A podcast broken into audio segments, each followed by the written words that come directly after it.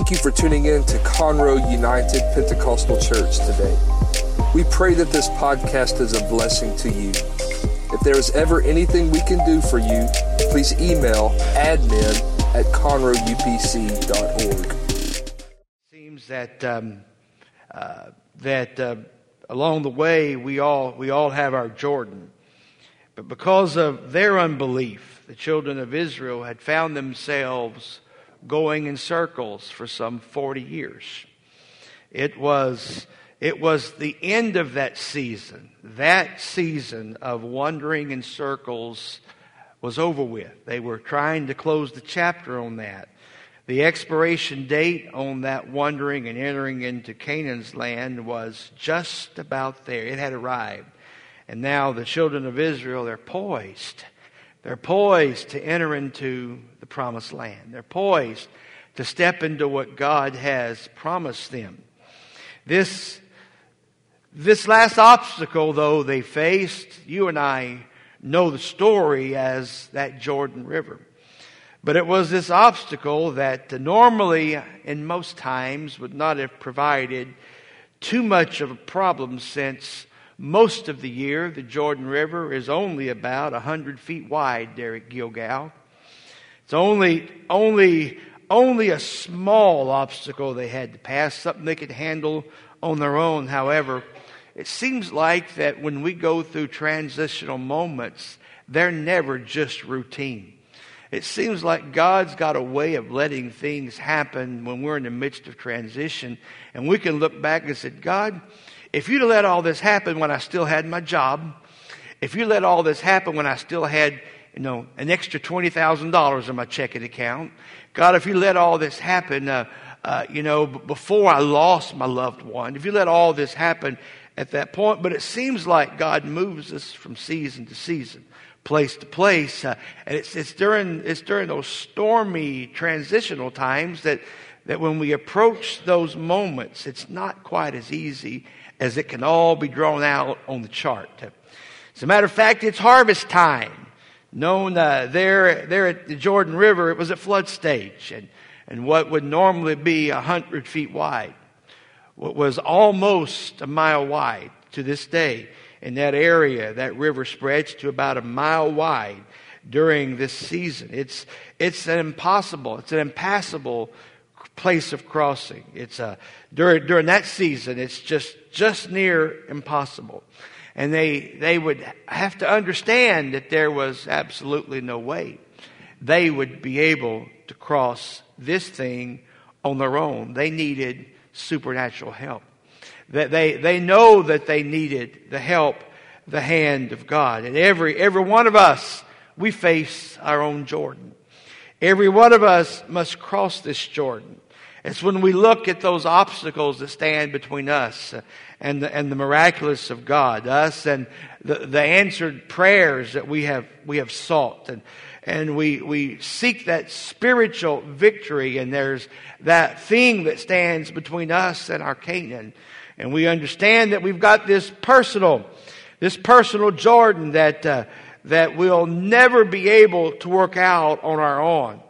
Uh, we understand that we, we can't do some things. God, if you don't fix this, it don't get fixed. And God, if you don't provide, there's not going to be a provision. And so we stand and look these things. It's true. Um, it, is, it is so true uh, that uh, that we've every one of us face these things, and I don't begin to know what every every single person here in this room faces. I, know you face Jordan, and some of you have shared what your particular Jordan might include, but I don't know. I don't know the name of every obstacle. I, I don't know the name of your river that you might want to cross. I don't know the name of, of your Jordan today, but, but I do know a God.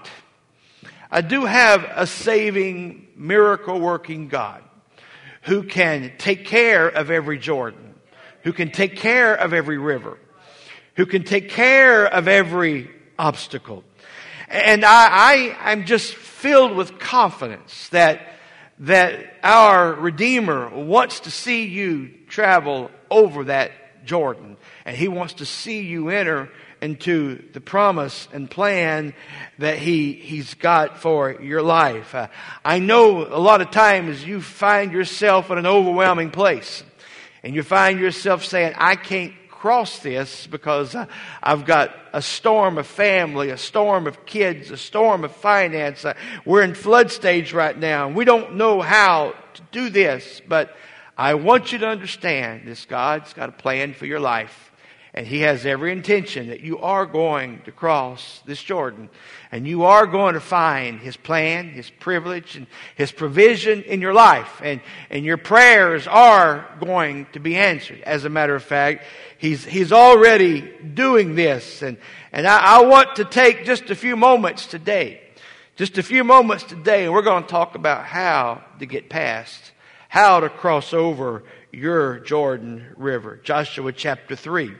So Joshua rose early in the morning and they removed uh, uh, from Shittim and they came to Jordan, he and the children of Israel, and they lodged there before they passed over.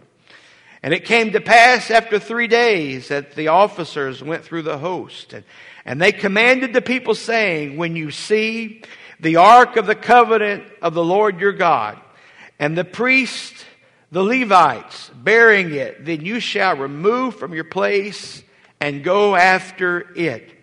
And there shall be no space, there shall be a space between you and it, about 2,000 cubits, or about 3,000 feet. By measure, come not near unto it, that you may know the way by which you must go, for you've not passed this way before. And Joshua said unto his people, Sanctify yourselves, for tomorrow the Lord will do wonders among you. And Joshua spoke to the priests, saying, Take up the ark of the covenant, pass over before the people. And they, the priests, took up the ark of the covenant, and they went before the people. This we've just read is the beginning of that third chapter in that, in that great book of Joshua that we're looking at. And it involved a challenge. It involved a big challenge. Time had come for the people to move forward. Time had come for them to cross the Jordan. Time had come for them to stop the circles and cross over into the promise of God. And in the middle of that, at that moment when it was time for them to go, God had a message for them to hear. And the words they were to hear, they were going to be challenged. And the words that they were to hear, they were going to be challenged and given some things to do. And one of those is that you're going to watch the Ark of the Covenant. The Ark of the Covenant represented the presence of God. The Ark of the Covenant uh, is mentioned seven times in this third chapter. It's that special dwelling place uh, of the presence of God inside the tabernacle. It's a small piece of furniture. It's, it's, a small piece of furniture that had rings around it. Uh, it's made of shittim wood and wrapped in gold. And it had, had special artwork of gold on it. And, but it symbolized the presence. It symbolized the power of God. And when the Ark of the Covenant rested anywhere, anointing came to that place. Uh, when the Ark of the Covenant would rest, that would be where the glory of God rested and, and, and the glory of God would come, but it would settle there, for that was, that was the physical dwelling place uh, of the presence of God at this time. And, and when it was there, if it was, it could, it, there's examples of when it was stood in the houses of people who weren't the priests and who it wasn't even standing in the house of God. But when the ark was in their house, there was blessings in that house. And when the ark of the covenant rested there and stayed there for a season, there were blessings and things that were coming to the house of those people who hosted it. But to Israel at this time, the ark uh, was a new thing. And it represented God's presence in the midst uh, of his people. In other words, uh, they're supposed to keep their eyes on that. And we've come to know that when the ark would move, they would move. And, and, when the ark would stop, they would stop because they would, they would they would follow after the cloud. And the ark had been given commandment that they would, that they, when the cloud would move, they'd pick up the ark and start moving. And so the people would move. And the idea was, uh, you watch when the priest, uh, pick this thing up and they go to the water. You, you, you do that. And, and so you're supposed to keep your eyes on the presence of God. Keep your eyes on the things of God.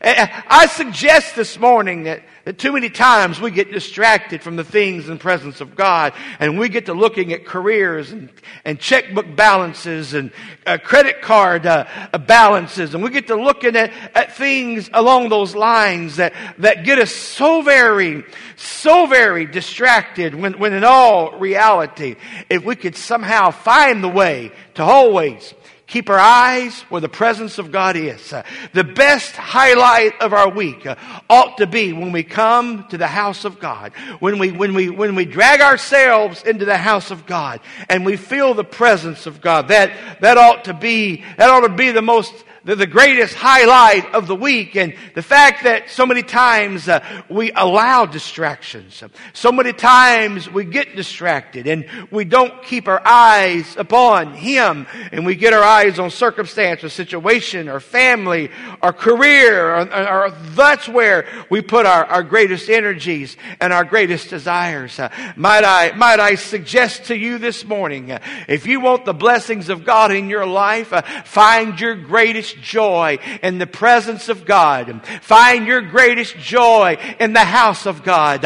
Find your greatest entertainments. Uh, uh, the Bible talks many times about where you find the presence of God, that you're going to find the rest of God. If you're trying to deal with stress and pressures in your life, if you can get to the presence of God, the presence of God is the best rest you can ever find. The presence of God is the best stress relief uh, that you will ever find. Uh, walking into the presence of God, He can wash you and cleanse you. Uh, and if you try to solve those natural life problems with the hand of your ability, the hand of your own provision, you might find relief for an hour or two, but you're going to go right back into that pressure. But you can come to the presence of God. And when you step into the presence of God, you've got your eyes on Him and you're focused in His presence, uh, you feel, they talk about it on a Wednesday night service. Uh, too tired to show up, uh, but you showed up anyhow and you felt the anointing of the Lord touch your heart and spirit. You didn't feel like going, but you're so glad you went. You didn't have strength to go, but when you got there, you had strength to get home because you came into the presence of God. That is a priority of life. And the commandment was, you watch you keep your eyes on the ark because it's going to go and the priests are going to pick it up and they're going to begin carrying it. Uh, the second commandment in this passage, we found that they were to follow the ark of the covenant. Uh, it said it this way, you will leave your place and go after it. Uh, there's moments when the ark and the presence of God begins to move in your life that you've got to leave your place and, and go after it. I know a lot of time in a service we'll say, why don't you step out of your pew and why don't you, why don't you move closer to the front and, and let, let's just follow after the Holy Ghost. And, and we, we use that as, as, as, as a way for us to reposition ourselves and, and maybe figuratively or physically get a little closer to the Lord. But here we found the commandment. You keep your eyes on the ark and you follow after the ark. They were supposed to watch God, keep their eyes on Him, and move when He did. They were to pursue God. They were to follow after God. Let me ask you this morning, what have you been pursuing? Where have you been investing yourself and your time and your talents? Where have you invested your energies in?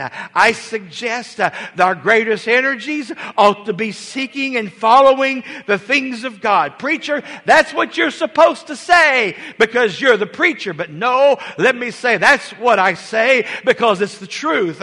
And that's what the Word of God declares that we should follow after Him And when He moves, we move. And when He sends, we go. And when He commissions, we get up and we follow after Him.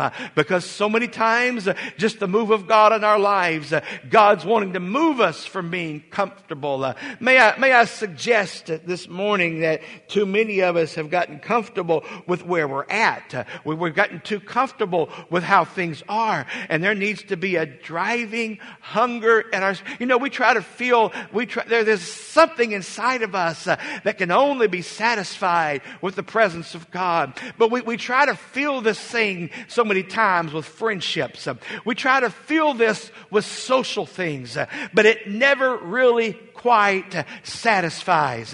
There's something built in the heart of a man and a woman that's got to worship. And so what we do in this entertainment driven day that we live in, we, are given sports teams and we're given things like this that, we're supposed to get our release from and our, joy from. And, we're going to buy into the team and we're going to buy their shirts and buy their hats and, and we, are going to, and we're, we're going to, we're going to cheer for, cheer for the home team. May I suggest uh, that is a physical way to satisfy an inward longing for gratification. But a sports team winning will never satisfy. Your sports team losing might disappoint you, but your sports team winning will never satisfy you uh, because there's only one thing that can really satisfy the inward soul, the inward desire of a man, and that is that God part of a man. That's that soul part of a man. And the, and the commandment came here saying, you watch the ark, you follow after the ark. And if you really want to have peace in your spirit, keep your eyes on Jesus, follow after Jesus.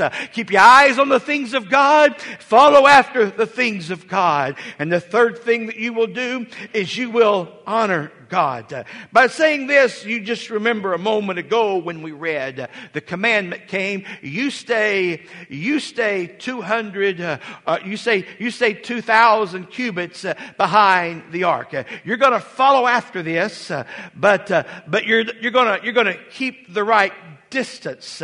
And so a cubit is about the length of a man's elbow to his fingertips. Now, to me, a, a cubit by measurement may be about 14 or 15 inches, uh, but to Taylor, a, a, cubit may be 18 or 19 inches. But so you get an average. Uh, you get an average, and the average span of a cubit uh, is, is, is, is, considered to be about uh, 18 inches. So 2,000 cubits would be about 3,000 feet. And so there's a little, little bit more, a little bit more than a half mile distance uh, that they were supposed to keep uh, the right distance uh, between themselves and the Ark of the Covenant and the priest. Uh, the reason for this is, is it is very important to God that we just not follow after Him, but we stay in correct position with Him. Uh, he wants us at a certain place. Uh, he wants us at a certain distance. You say, well, I think He would want us to be as close uh, as we could possibly get. Uh, I don't understand all the ways of God, but He says you keep a particular distance. You keep a particular position. I think God wants every one of us to stay positioned correctly. He wants us to be in alignment correctly with Him. And He's got a particular place exactly where He wants you to be. And so you've got to keep your eyes on the ark of God. You've got to follow after the presence of God. And you've got to stay in right position where the things of God are concerned. May I suggest there's a lot of things that indicate where our position with God Is. And on this Sunday morning, if you want to break over and cross over your Jordan River, you figure out how to watch God. You figure out how to follow God. And you learn how to stay in correct position with God. Because if you stay in the right position with God, no matter where He goes, He's going to be in a sight line. You can see Him. No matter when He moves, you're going to know He's moving and you're going to be in right position. He's going, you're going to be right where God wants you all of the time time. Somebody ought to check uh, where is my position with Jesus Christ right now? Where is my position with the presence of God right now? And when I stay in right position, I am honoring Him. And when I stay in right position, I'm offering the right respect. You know how it is when people disrespect you or they dish you or, or they're ugly to you or they're rude to you. The reason they do that is because they really don't respect you. Am I right? And so if, if you ask them to do something that's reasonable, they don't do it. It's because, uh, it's because there's a lack of respect. Uh, and so what, uh, your, your teenagers, they'll cross lines with you because they're full of rebellion. Their heads are full of mush. I mean, they're brain dead. You should have freeze dried them when they were 12 years old. All that's going on because really they got a bunch of garbage inside of them and they do stuff that make you mad. They do stuff you got to correct them. It's because in that season of life, uh, they don't, they're out of, they're out of position with where mom and dad are. And, and they don't really respect uh, at the level that they should. When they get their own teenagers, they're going to understand it. Uh, and they're, because the reason your kids act the fool is because you acted the fool when you were that age because you were out of position and then now they got out of position. But you know, when they grow up and they mature, they become, they become reasonable people again. They, they become human beings again. And you understand now things are better because now the right positions are more in alignment the way that they should be. Uh, you and I ought to make sure that we keep our eyes on the Master. We follow after the Master and we stay in our right position with the Master. When you're in right position with Him, you don't say the wrong things. When you're in the right position with Him, you don't go the wrong places. When you're in right position with Him, you don't do the wrong things because I can see Him and I'm following Him and I'm right where He wants me to be. Amen. Amen. So, Pastor, how do I do these things? How do I follow after God? How do I watch Him? How do I honor Him? I say, you learn to walk in the Holy Ghost. You learn to walk in the Spirit. When you're driving, you're praying. You learn to walk and talk the language of the Holy Ghost. And by doing this, you learn to give control of your life, of your heart, of your mind, and of your spirit to Almighty God, Master, I'm giving control of my life to you. So when you move, I'll stay in right position. I have no authority about where I stand. I've got to stand in the right position based on where you are, God. I don't stand in my position based on where the culture is today. I don't stand in my position based on what I saw on Facebook. Somebody else's position might be. But God, I've got to have this position that I stand in because I've got my eyes on you and I'm following following after you and the position that I take on whatever it is, it's because this position's not based on where I'm at or, or what day I live in or what my culture's saying, but this position today is based on where is God and what's happening with Him. And if I just stay the right place with Him, I'm going to just always be right where He wants me to be. If I try to base that position on what the culture's doing or what my friend set's doing, I'm going to get out of position with God. God. And I would a whole lot rather be out of position with some friend who's really not my friend than I would be some God who really is my God.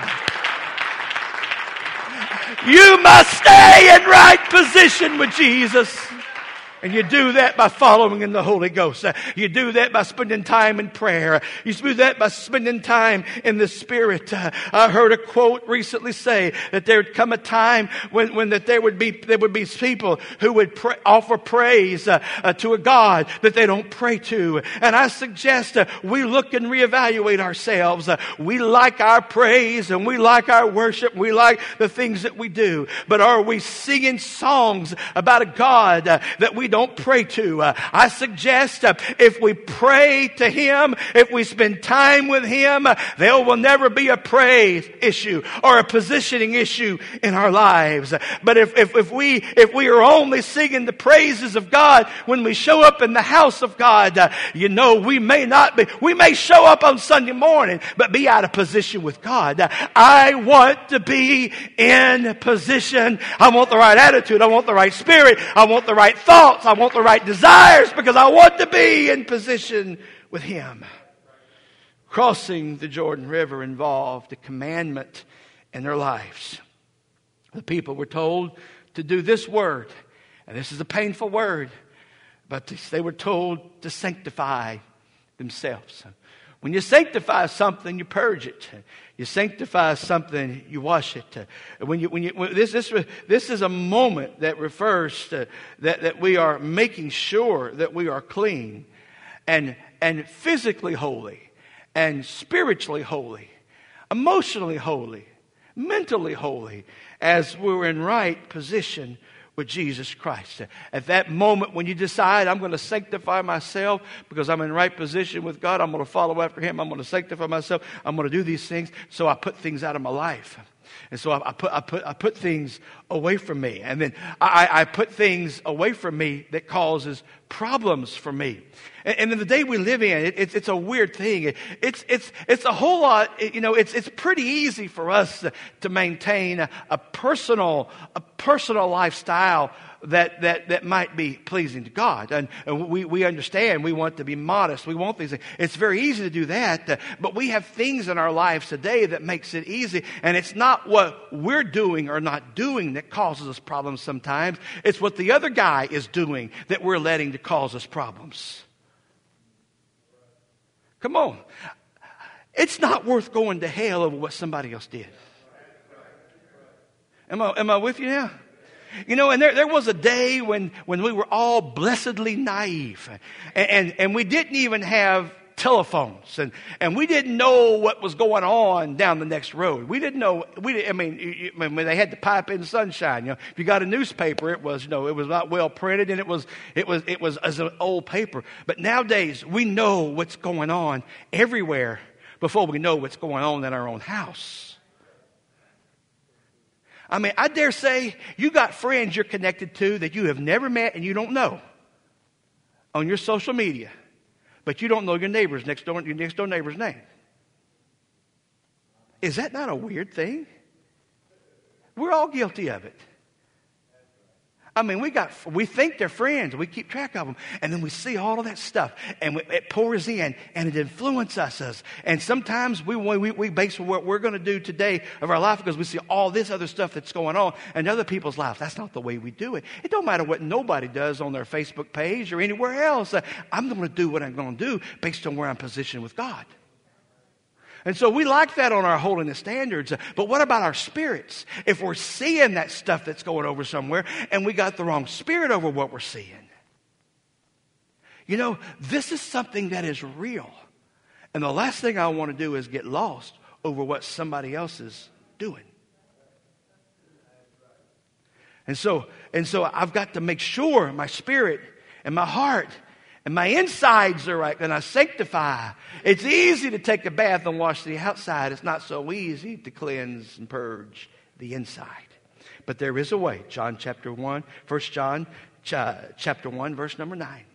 If we confess our sins, if we confess our sins, if we confess our sins, He is faithful and He's just to forgive us our sins and He will cleanse us from all unrighteousness. Uh, there's got to be a sanctification that takes place in every man and woman. It works on the outside. Uh, it works on the inside. Uh, I am, I, I, am more and more convinced uh, if we get our insides right, we have to worry less about the outsides. Uh, but if we only focus on the outsides, we may or may not get the inside right. I'm telling you, we got to have a right spirit. Uh, we got to be right. We got to be pure in our hearts. we got to have a clean, modest attitude. we, we got to have, we got to have humility in our spirit, gentlemen, because an arrogant man man puts forth, uh, an arrogant, hard man. Let's put it this way arrogant men, and hard men, and strong men. They, there's, a, there's a spirit that comes from them that draws from the other sex, uh, that, the, that the strong and power that comes in the, in, in, in the persona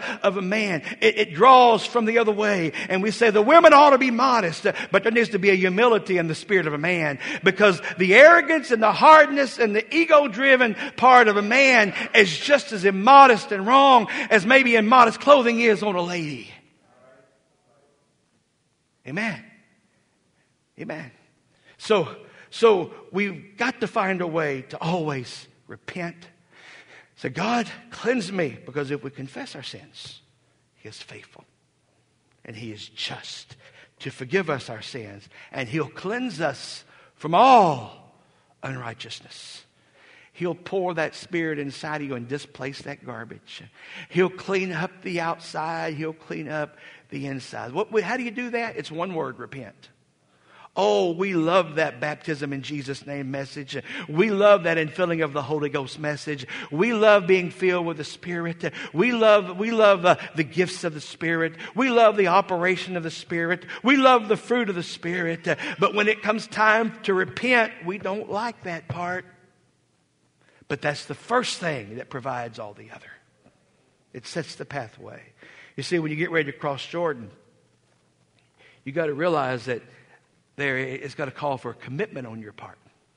You're going to have to make some commitments to God, and and but but when you when you when you really understand that if they ha- if they just kept their eyes on the Master, you think it takes so much for me to live for God. No, if you'll stay in right position with God, He's made some commitments to you, and if you're in right position, and you're facing Jordan, and you're right where you're supposed to be, you've already been promised, we're going to cross. That river is going to part. You're going through that thing. The key is you simply stay in right position because God's already made some commitments to you.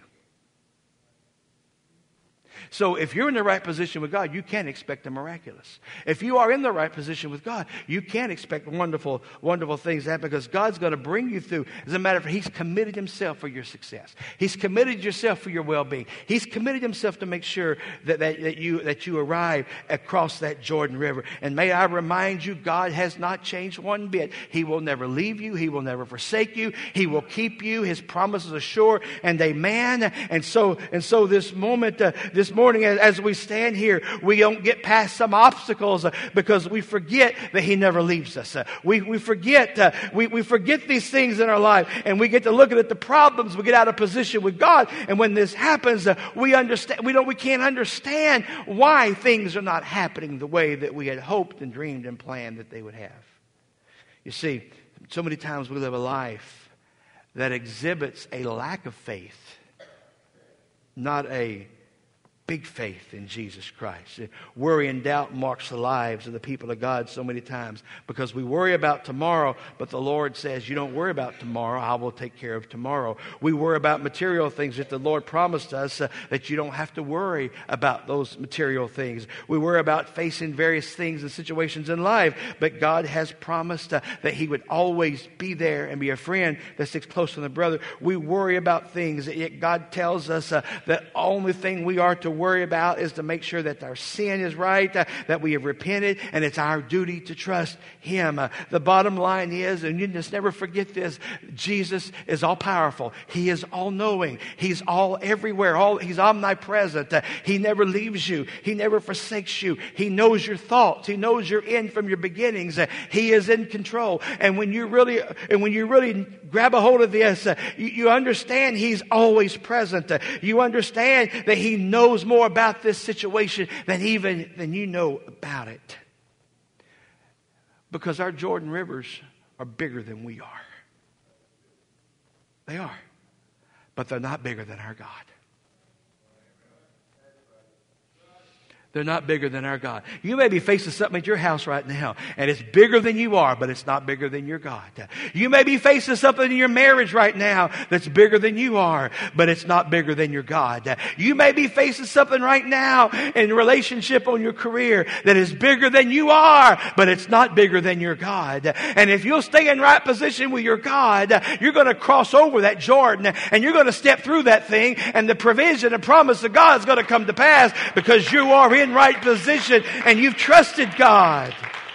And this Jordan is bigger than you are. Joshua chapter 3. So it came to pass when the children, when the people were moved, uh, uh, when the people were moved from their tents uh, to pass over the Jordan River, that the priests bear the ark of the covenant before the people. And as they bared the ark of the, the, they came, and as they that bear the ark came unto Jordan, and the feet of the priests that bear the ark slipped in the brim of the water, for the Jordan overflowed its banks at this time of the harvest. Uh, we could continue reading, but we understand that the, that the river backed up uh, like 20 miles. I mean, it was a 20 mile backup on this situation. There was plenty of room for everybody to cross over when God worked this thing out. You think, well, I, have got to, I, have got, I've got to, I've got to figure out how this. No, you don't have to figure out nothing. You got to learn to trust God and walk in the Spirit. You got to learn to stay in right position with God. He'll take care of this. If you need twenty million dollars, He'll provide twenty. It's not a big deal to Him. He'll just take care of it. If you need to pay some taxes, He'll put a coin in a fish's mouth. Wherever, whatever position that you need to be in, if you'll stay in that position, God will take care of the circumstance. But the children of Israel faced this problem as being something much bigger than they were. You see, they were in a position that they couldn't build a bridge. They didn't have materials to build a bridge. They couldn't use boats. There weren't boats. And if they were in boats, they would be sitting ducks in those boats. There was only one way around that problem, and that was through that problem. And the only way through that Jordan River that you're dealing with is you got to stand in a position with God because that ark is going through that thing. The presence of God is going to take you through that thing. And you don't have any choice. If you're going to stay in right position with God, you're going to, you're going to have to step over there. And the priest's uh, feet might have got wet when their feet hit the water, but your feet's not going to get wet because God's going to have taken care of the water issue before you got there. And when you size up your Jordan, you conclude there's no way around this thing. There's no way over this thing. Just like the 10 spies, when they came back, uh, they had spying in the land of Canaan with Joshua and Caleb. They sized the problem and say, this thing is much bigger than we are. And while you look around saying, I see the problems, I see the issues, God's saying, I've already got the solutions. I've already got the answers. There's only you and I, we, we see the problems. We see there's no way. There's just no way. There's no way. Oh, there is a way. Being in right position with Jesus Christ. And God looks at the problem and says, Come on, boys, follow me. I have a plan. Let's do this thing. You stay in the right position, God's got a plan. And you see, when those priests' feet hit the water, the water dried up and things began. This is a lesson for you and me. We, we too often, too often, we wind up asking God to fix everything in our lives for us. We don't want to have to make too many decisions. We, we, we just wish we could just go through life and, and we could just so be very passive and, and not have to really do much. But sometimes staying in position with God is not easy. Keeping the ark in sight is not easy. Being in the right place is not easy. But when God's got a plan, the same thing comes for you and I. That, that we, we understand that we, we are learning to solve our problems by walking by faith and follow after Him. As we turn loose control of the issue, say, okay, God, if you're going to lead us through this thing, I'm going to follow through. It doesn't look like it's going to work. There's no way I can walk through this river like it is, but this is the way it is. We need to remember this one thing, church family, and that is we've got to remember that, that our faith honors God and God honors our faith. Don't you think for a minute that you can fast enough to impress Jesus. I heard one guy say he fasted 41 days. He said he fasted one day longer than Jesus. Well, he was hungrier than Jesus. But the bottom line is this our faith honors our God. We stay in position to Him because we honor Him and we respect Him. And we are obedient to him out of faith because we respect and we love him. If you're doing, if you're doing the things that you're doing because you want loaves and fishes in your life, you're doing it for the wrong reason but you but you honor you walk in faith and you walk in obedience and you stay in right position with him out of faith because you love him and you honor him and you have faith in him. And when he sees that faith there's something in the heart of God that is stirred when he sees faith. When he sees faith he wants to reach out and change circumstances. When he saw the faith of Zacchaeus uh, crying out to him he stopped everything and called Zacchaeus to come over and he healed Zacchaeus eyes.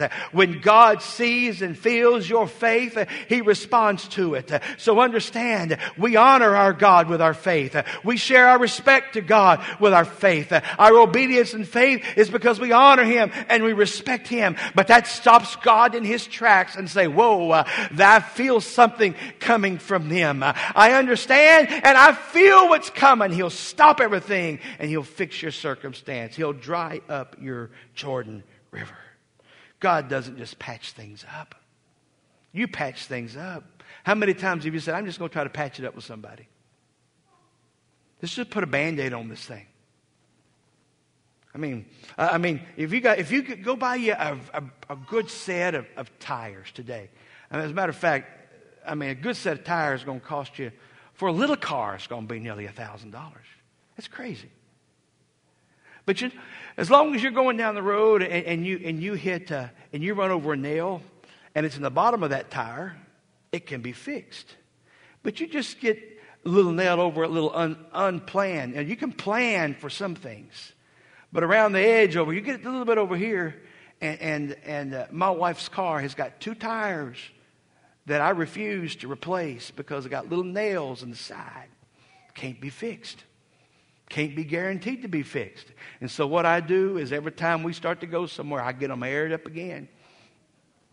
Because I'm not paying, you know, $250 because of a nail over on the side. There's still a lot of tread. And so I'm operating this way because I can't do this. Man can't do this. So I got to put something in it that'll carry it through the journey. And you can't fix all your problems. And you realize, you understand, you come to the place of knowing, I got to have something inside of me that carries me through these things. I've got to be in right position with God. And I've, I've got to have the right stuff in me if I'm going to make this journey across this the blind man.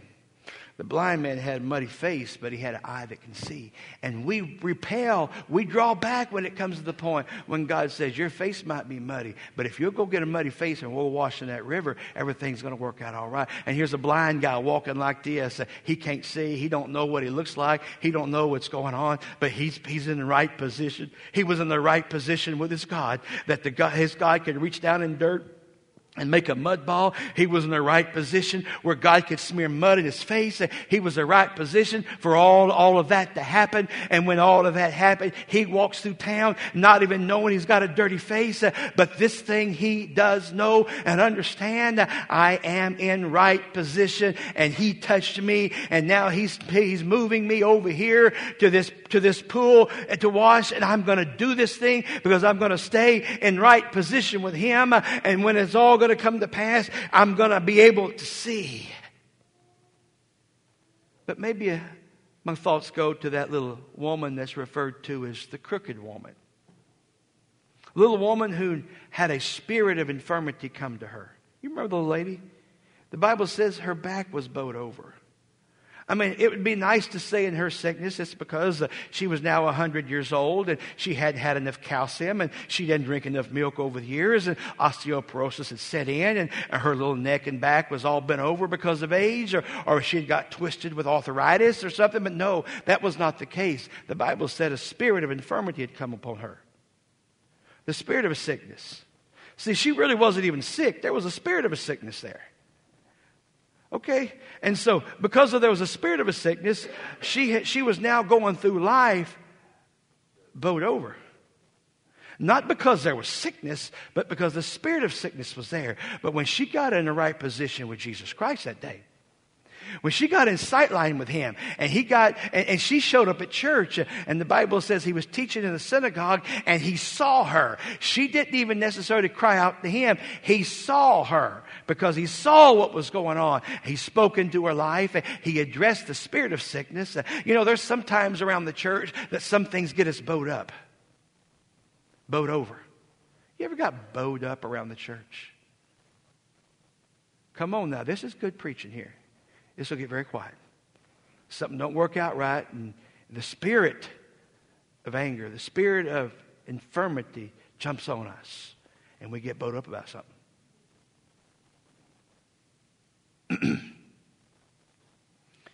Is this a real church? Are we real people? We get in the presence of God, and, and He's standing there, and he can see that it's not really a sickness in our life, but we've allowed something to affect us. We've allowed a spirit to touch us, and we, when we're bowed over and we're bent over. We don't have the straight posture we had in the past. We don't have the outlook that we have in the past. Before we got bowed up, we could see this way. Now we're looking here, and all we can barely see is where our feet's going. But I'm saying, you get in the right position with God, He's going to see what's going on, and He's going to straighten that situation out in your life and your spirit. And I don't know to who or, to whom or what that I address this, but I feel compelled to say our eyes ought not to be on our feet, our eyes ought not to be on these things, but we've got to be in the right position to keep a sight line with the presence of God. You keep a sight line on the ark of God. You keep a sight line in right position with Him. Uh, you're going to cross this Jordan River, and as long as you've got this sight line right and you're in right position with Him, your kids are going to wind up living for God. Things are going to come to pass. I think your prayers are going to be answered. And if you're going to cross that Jordan River, you're going to realize I'm in right position and I'm in right sight line. And all along as this going on, there is absolutely no way I can get bowed over with a spirit that was never intended to touch my life. This is good stuff. Very good, very good stuff. I mean, you're not going to amen me, so I'm going to amen myself right here, all right? Because somebody, this really needs an amen right now.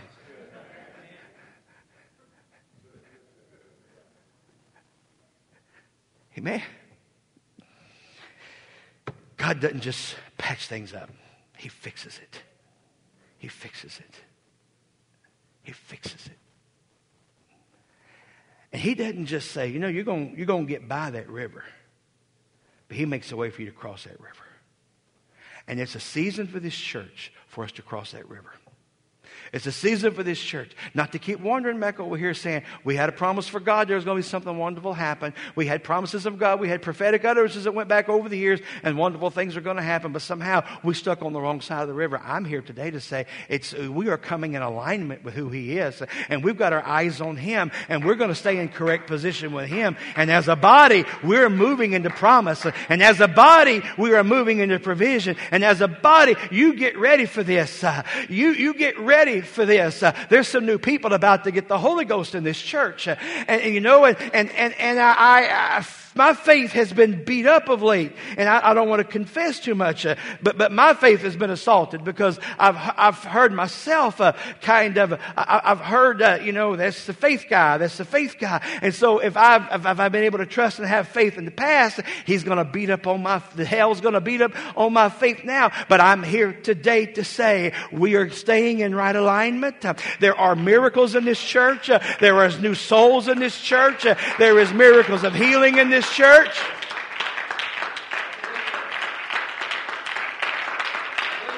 Amen. Amen, amen, amen. Right where Brother Taylor's sitting right there today. I'll never forget when two little boys who had growth issues both had a miracle happen in their body the same day, the same Sunday night. They both went to their individual doctors the next day. They got their individual doctors. Uh, they were both having growth hormones. They were both having all sort of things they were having to do because they just weren't growing fast enough. Uh, and, but I, I remember by Wednesday night the report of the doctors from two different doctors that came back from two boys that sat on the front row that both boys had grown more than little boys were supposed to grow. And both boys had had a miracle happen and they didn't go to the same doctors. They didn't get the same reports, uh, but they went to the same doctor and he gave them the same report. Uh, and in that moment of the miraculous, uh, that happened. I'm saying, church family, you get ready for the miraculous. You're going to stay in position. We're staying in a sight line for him. And when you're inside of him and you're in position with Him, you better expect your Jordan's going to dry up. Your river's going to push back. Your obstacle is going to go away. Hallelujah. I want you to stand with me. I want you to stand with me. And I want you to grab a hold to the hand of God right now and say, Lord, I'm staying.